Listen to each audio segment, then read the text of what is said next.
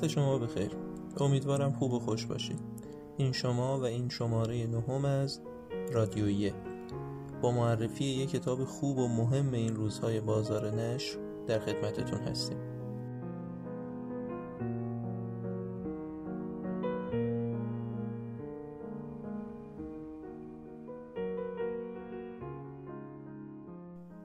زمان به سرعت میگذره و خاطره ها مثل باد از یادها عبور می‌کنن.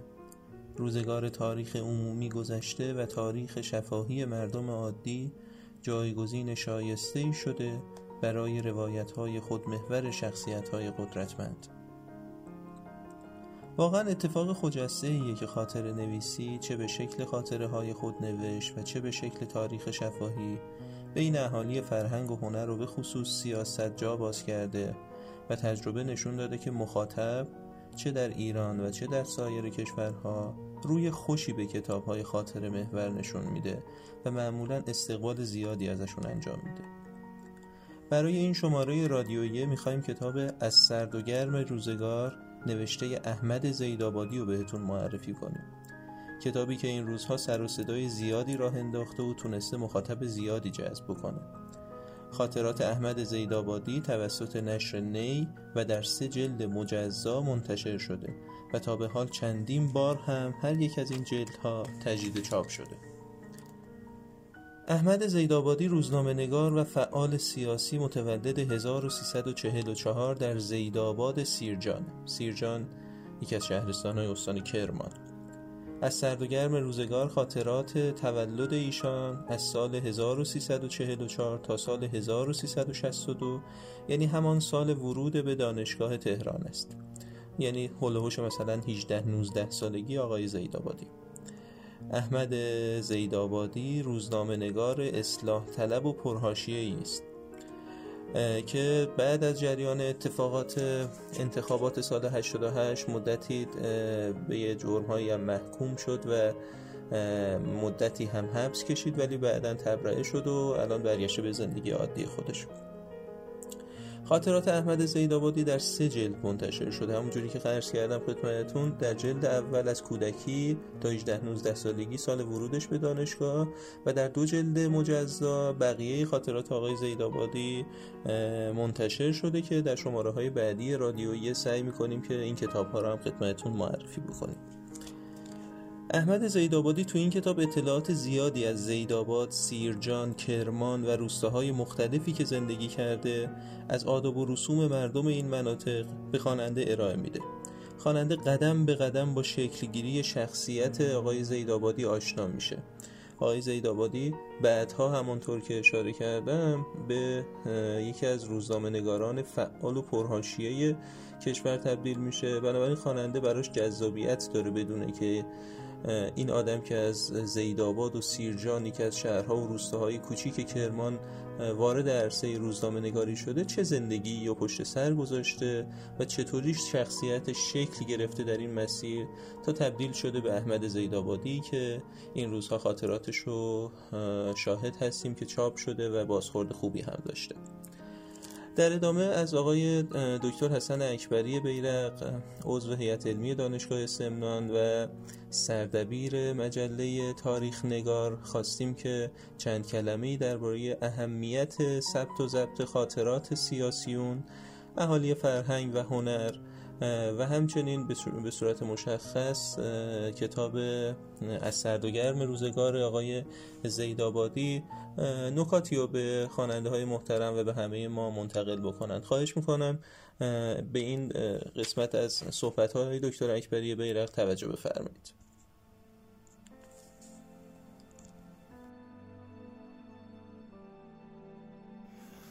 به نام خداوند جان و خرد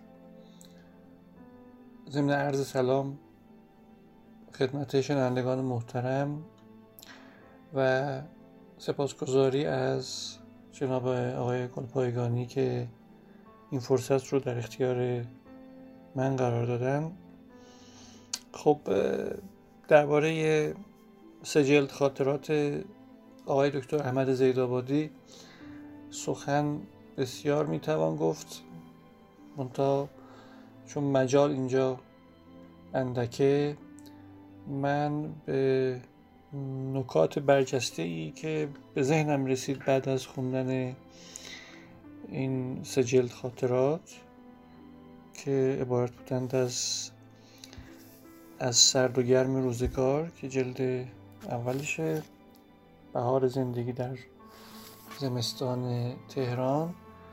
و بعد گرگومیش هوای خرداد ماه. به نکاتی که به ذهنم رسید اشاره می‌کنم. قبلش می‌خوام ارز کنم که جناب دکتر زید آبادی تا اونجایی که من شناخت دارم در طول دو دهه گذشته از روزنامه اطلاعات گرفته تا این کارهای آخرشون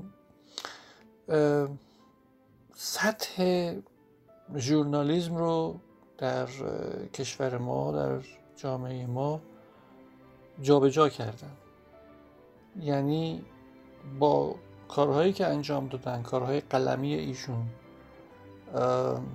نویسندگی در روزنامه یا به تعبیر خودمون روزنامه نگاری رو در کشورمون وارد یک مرحله دیگه ای کردن.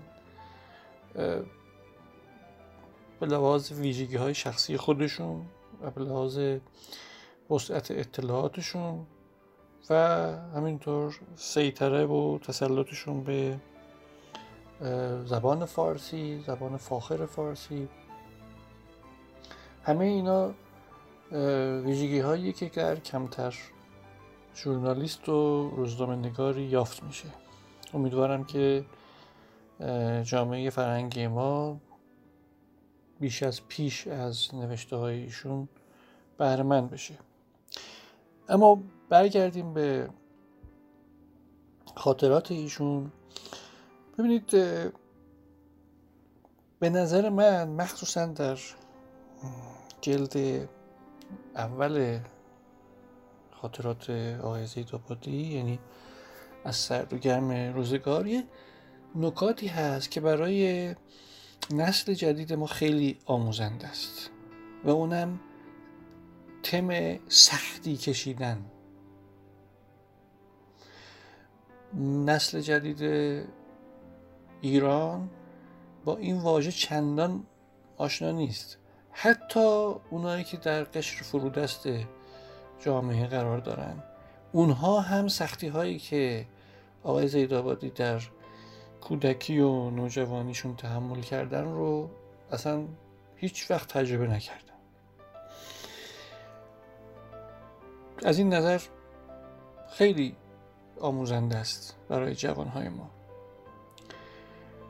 نکته دیگه اینه که خاطرات آقای زیدآبادی در حقیقت دو تا خط رو به صورت موازی و پارالل جلو می‌بره. یک زندگی شخصی خودشون دوم تاریخ معاصر ایران. یعنی شما با خواندن خاطرات شخصی یک روزنامه نگاری به اسم احمد زیدآبادی با بخش عمده ای از تاریخ معاصر ایران آشنا میشید. اونم کدوم قسمتش؟ بخش های نادیدش یعنی حیات اجتماعی مردم ایران در دو سه دهه اخیر در خاطرات آقای زیدابادی به شکلی خودشون نشون میده. مخصوصا که پیشتر تاریخ رو میگن فاتحان می نویسن دیگه. فرادستان معمولا خاطره می نویسن تاریخ می نویسن ولی این کاری که آقای زیدآبادی کرده این قاعده رو به هم زده. یک نفر از قشر فرودست اجتماع میاد و تاریخ معاصر ما رو در ژانر خاطر نویسی بازنمایی می‌کنه. اینم از ویژگی های ممتاز کار ایشونه. از نقطه نظر ادبی همه قضیه نگاه کنیم خاطرات آقای زیدابادی جذابیت های داستانی داره. یعنی آدم وقتی که می‌خونه مخصوصا جلد اولش رو چون جلد دوم به بعد یه ذره لحن جدی تر میشه نوعی روایتی رومانگون داستانی می‌بینه و از این نظر خیلی جذابه. از خوندنش خسته نمیشه. خب اضافه کنید به این نصر بسیار روان ایشون نصر پاکیزه ایشون که شباهتی به نصرهای سهلنگارانه ژورنالیستی نداره. و این نشون میده که هر حال ایشون قور کرده در زبان فارسی. و حال تحصیلات دانشگاهی ایشون هم خیلی کمک کرده به ایشون که ژانرهای مختلف نویسندگی رو تجربه کنن. چون من کتاب های دیگه ایشون رو که در زمینه تخصصی ایشون هست یعنی علوم سیاسی و اینا خوندم. می‌بینم که یک نصر کاملا صحیح و درست و پاکیزه و روانی دارند. نکته دیگه که خیلی توجه من رو جلب کرد صداقت و صمیمیتیه که در خاطرات هست. نمی‌خوام نقل قول کنم بگم مثلا فلان جا اینجوری گفتن که خیلی صادقانه و صمیمانه است. دوست دارم همه برم بخونن این کتاب رو. ولی به حال در خاطر نویسی در ژانر خاطر نویسی می‌دونید دیگه. مردم یعنی اونایی که خاطر می نویسن خیلی وقتا قربتا الا الله دروغ میگن. شاید هم بدون که اصلا خودشون بخوان. چون ما توی خاطرات گذشتمون یه چیزایی منطبع میشه توی ذهنمون. که اتفاق نیفتاده ولی خودمون هم باور می‌شده که اتفاق افتاده. و اونا رو توی خاطراتمون نقل می‌کنیم. من در سرتاسر خاطرات آقای زیدآبادی همش چیزی ندیدم. کاملا با صفا و صمیمیت و صداقت و راستگویی تمام کار رو پیش بردن. نخواستن که چیزی رو لاپوشانی کنند حتی ضعف های مثلا احیانا خودشون رو. می‌دونید دیگه اکثر خاطر نویس ها طوری می نویسن که انگار در عمرشون هیچ اشتباهی نکردن و مسئول هیچ واقعی هم نیستن.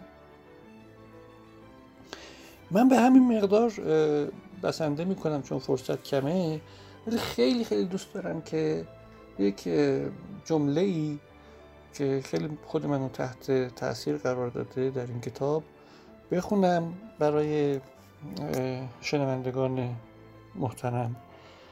شاید که زیبایی این نصر و تأثیر گذاری اون باعث بشه که وقت بذارن و این سجل کتاب رو بخونن بله می نویسن آقای زید که سرگذشت به دنبالم بود. چون دیوانه ای تیخ در دست به خلاف همسالانم تسلیم آن نشدم. هر غروب پاییز از بلندای تک درخت تناور روستایمان چشم به افقهای دوردست و بی انتهای کویر دوختم و به آواز درونم گوش فرا دادم.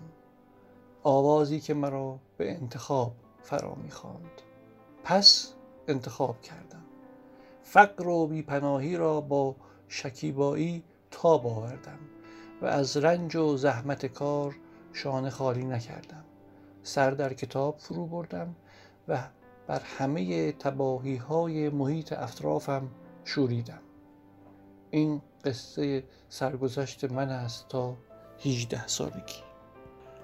بازم سپاسگزارم از تحملی که فرمودید از آقای گل پایگانی و از همه شنوندگان کتاب دوست می‌خوام که این کتاب رو بخونم خوب و خوش باشید. بسیار ممنونم از آقای دکتر اکبری بیرق که لطف کردند و به نکته های بسیار خوبی درباره این کتاب اشاره کردن ممنونم ازشون که وقت گذاشتن و با همون همراهی کردن. در ادامه بخشهایی از کتاب و خانم عاطفه تالزاری برامون می‌خونه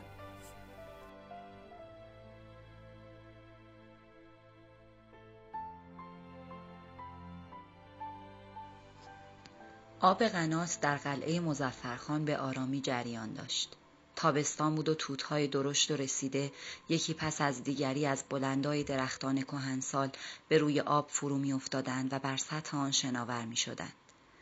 پسرکی سه ساله روی کتپله جایی که آب از جوی روباز به تونلی سربسته از نای وارد می شود دراز کشیده بود و با فرو بردن سرش به عمق جوی در انتظار رسیدن دانه های شیرین توت به قصد شکار آنها بود. در آن لحظه هیچ کس در قلعه نبود. مادرش برای جمعآوری هیزم به باغ پسته امیرآقا رفته بود و خواهرانش هم در پستوهای نمور و تاریک به قالیبافی مشغول بودند.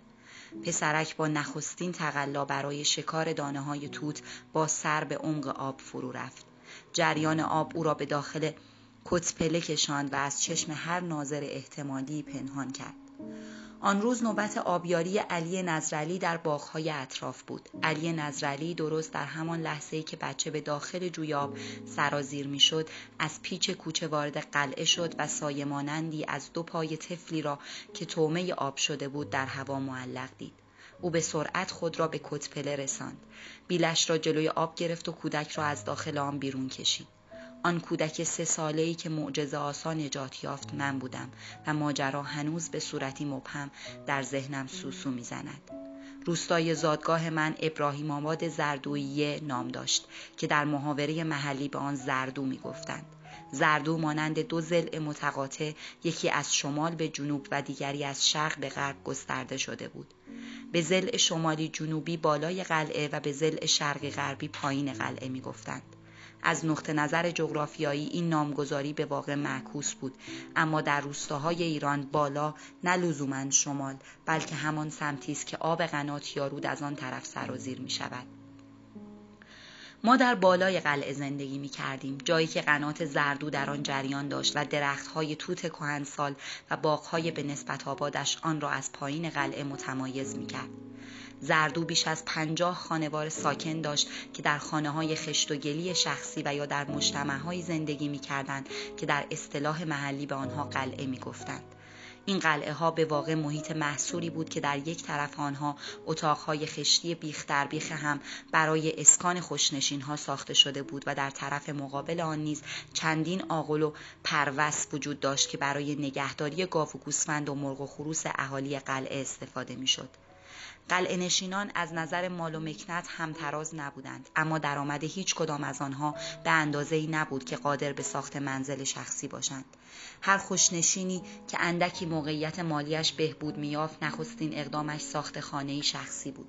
با این همه زندگی در قلعه با همه محدودیت ها و گرفتاری هایش جنب و جوش و صفایی بیشتری داشت و اگر نزاعی بین ساکنان پیش نمی آمد که زندگی را به کامشان تلخ و زهراگین کند شور و شوق حیات گاهی خوشبختی ملایم و کمرنگی را هم برای خوشنشینان رقم می‌زد اگر آب قنات هم از داخل قلعه عبور می کرد صفهای آن طبعا بسیار بیشتر می شد. به خصوص اینکه در کنار جوی آب درختان پرشاخ و برگ توت و شن هم سر به آسمان داشتند و سایه های خنک خود را در بخش وسیعی از قلعه پهن می کردند و حتی در روزهای سوزان تابستان نیز خنک های مطبوعی پدید می آوردند. در قلعه مزفرخان که محل زندگی ما بود هم آب قنات در سرتاسرش سرش روان بود هم درختان توت و شنش منظم و آراسته بر نیمی از فضای قلعه سایه گسترده بودند. من در همین قلعه به دنیا آمدم. طبق شناسنامه هم در نهم شهریور سال 1344 شمسی. اما خواهرانم به یاد دارند که من در کولککار هنگام کشت پنبه به دنیا آمدم که می شود اواخر فروردین و یا اوایل اردی بهشت هنگام تولدم صفیه مامای مشهور روستا پیدا نمی شود و از همین رو بیبی بی سغرا زن مهرزا مامایم می شود. بیبی سغرا زنی آرام و خاموش و بیازار بود و در طول دوران کودکیم هرگاه مرا در کوچه می‌دید. با لبخندی از رضایت به آبران می‌گفت من بیبی بی مامای این هستم.